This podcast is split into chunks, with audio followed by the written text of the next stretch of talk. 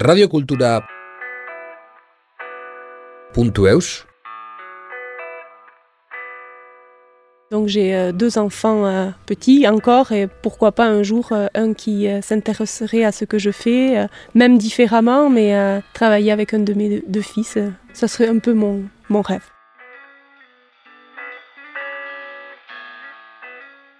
Bonjour, je m'appelle Céline Jourageria, donc je suis installée à Macaille depuis 5 ans maintenant avec des arbres fruitiers et des petits fruits que je transforme en confiture, coulis, sirop, compote et je vends aussi quelques fruits frais en saison.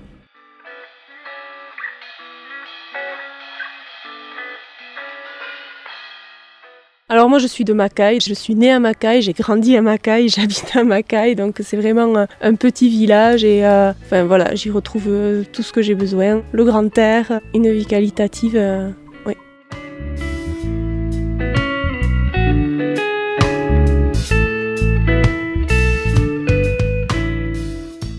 J'ai fait des études dans l'agroalimentaire, mon BTS, ma licence pro et tout ça. Ensuite, je suis allée travailler un peu à l'extérieur et j'avais toujours euh, depuis mes études cette envie de faire quelque chose pour moi.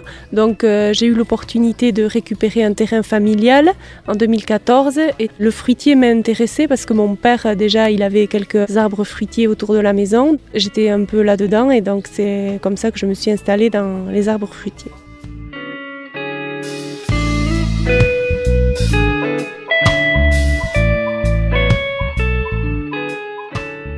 Je me suis donc installée en 2014, il y a 5 ans. Pour euh, le choix des variétés, je me suis un peu penchée sur le sujet quand même, mais j'ai voulu euh, mettre peu d'arbres, mais beaucoup de variétés en fait. Donc euh, j'ai planté environ 200 arbres, mais j'ai un peu de tout. J'ai des pêchers, pruniers, cerisiers, poiriers, pommiers, figuiers, et aussi les petits fruits, framboises, cassis, groseilles et myrtilles. Le but était quand même, comme je suis toute seule sur l'exploitation, d'étaler le travail. Donc euh, les premières récoltes commencent en mai et les dernières en octobre.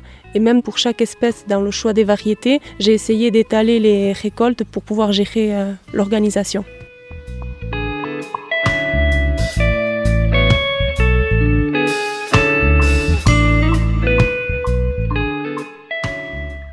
Études, moi, c'était plutôt basé sur la transformation, la commercialisation. Donc, j'ai fait quelques formations en arboriculture pour euh, notamment euh, la plantation, euh, la taille, les traitements, tout ça. Enfin, j'étais pas très calée en arboriculture, donc je me suis un peu formée là-dessus. Oui.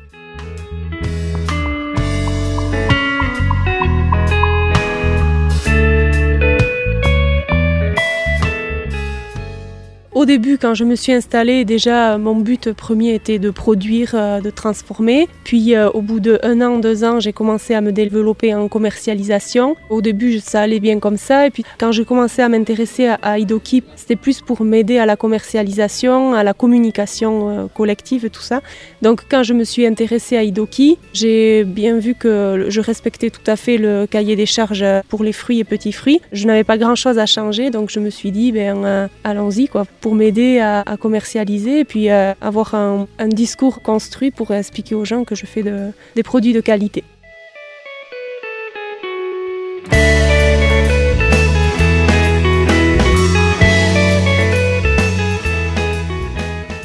Localement, euh, la marque euh, Idoki, elle est connue, euh, on n'a pas besoin d'expliquer. Visuellement, le logo, ils le connaissent et ils savent ce qu'il y a derrière. Après, là où il faut plus expliquer, c'est par rapport aux touristes. Mais les touristes, ils sont plus sur le bio. Mais dès que je leur explique le cahier des charges Idoki et ma manière de travailler, ils sont d'accord avec ce que je fais et ils me font confiance.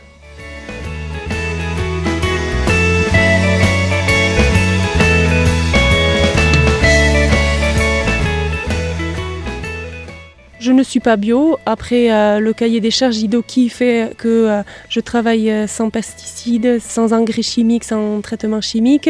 J'utilise du sucre bio dans mes transformations. Tous les produits annexes doivent être bio ou Idoki. Donc j'utilise du sucre bio. Je pourrais être bio si je le voulais, mais je n'ai pas fait la démarche car je suis Idoki et ça me va très bien.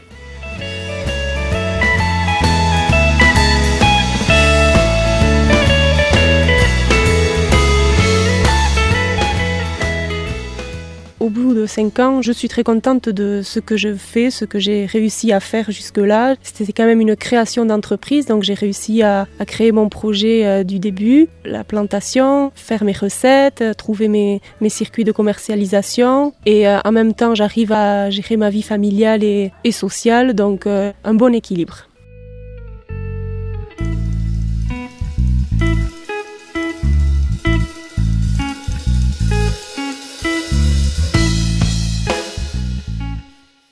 Je les transforme essentiellement.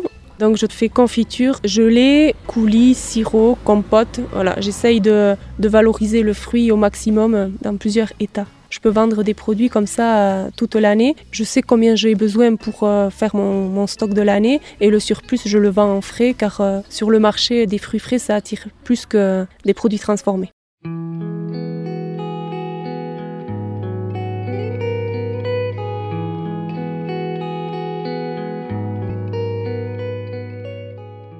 Je fais essentiellement des marchés. En saison, je suis à trois marchés par euh, semaine. Après, en hiver, je diminue. Donc, euh, Cambo, Saint-Jean-Pied-de-Port, Haïnois. Je fais aussi partie du euh, magasin Saréa, magasin de producteurs à Asparin. Donc là aussi, j'ai une permanence par semaine dans laquelle je vends mes produits et ceux des autres. Et puis après, j'ai plusieurs boutiques épiceries fines où je revends mes confitures. Et de plus en plus, les gens viennent à la maison aussi chercher mes produits.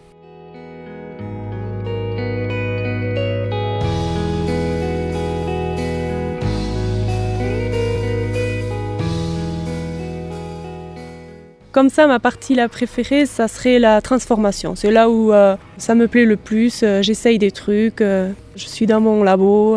Après, en hiver, j'aime bien la taille aussi. être dehors, toute seule dans mon verger. en plein hiver, j'aime bien aussi. Après, en été, je préfère la transfo que les récoltes et la commercialisation.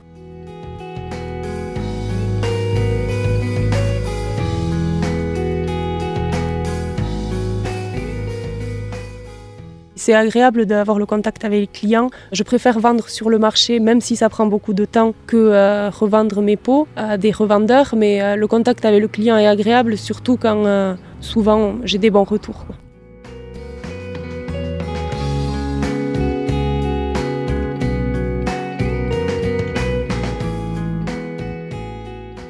La partie la plus pénible, ça serait, oui, la comptabilité, c'est jamais drôle. Et euh, après aussi, c'est un été quand même, je suis un peu débordée. Toutes les récoltes en même temps, c'est un peu euh, lourd à gérer.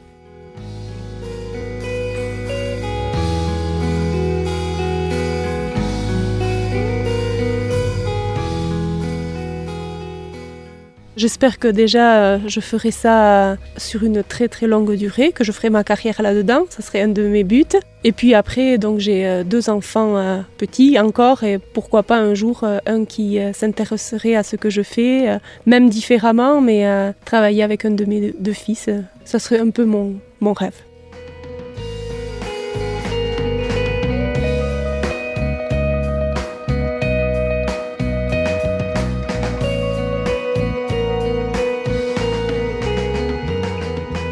Radio Cultura.